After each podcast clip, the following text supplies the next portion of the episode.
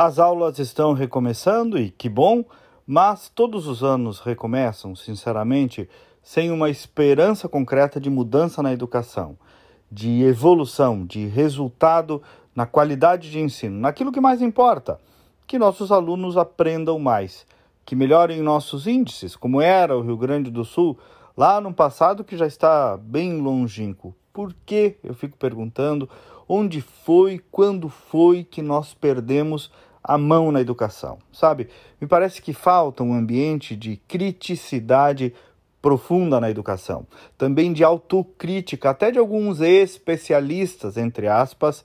Nossa elite também não entendeu, apoiam as mesmas fórmulas que não têm dado certo. E olha, isso vale para as escolas públicas e também para muitas particulares, viu? Que não tem lá esses resultados todos pelo preço que os pais pagam.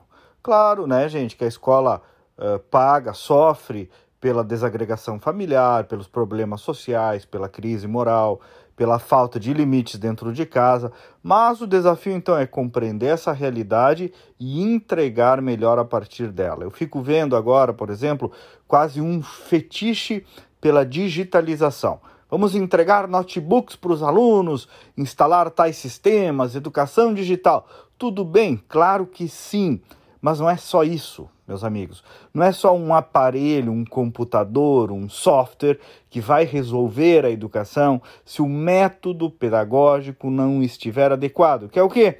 A boa e velha arte de ensinar e de aprender. Os nossos alunos não estão aprendendo por quê? Então, não é só software, não é só reforma de prédio e não é nem mesmo mais dinheiro. O investimento tem aumentado e a qualidade não. Por quê? Tem que ter tudo isso? Tem, mas é mais do que isso, parece estar claro. Eu não tenho a resposta, mas fico constatando que quase ninguém tem.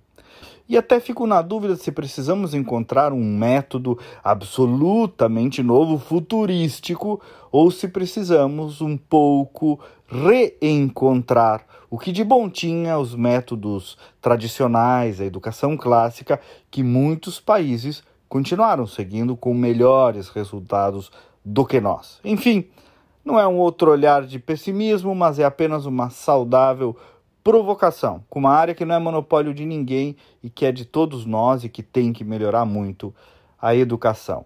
Me siga no WhatsApp 982526615. 982526615. Manda uma mensagem agora e você já vai receber os nossos comentários a partir de hoje.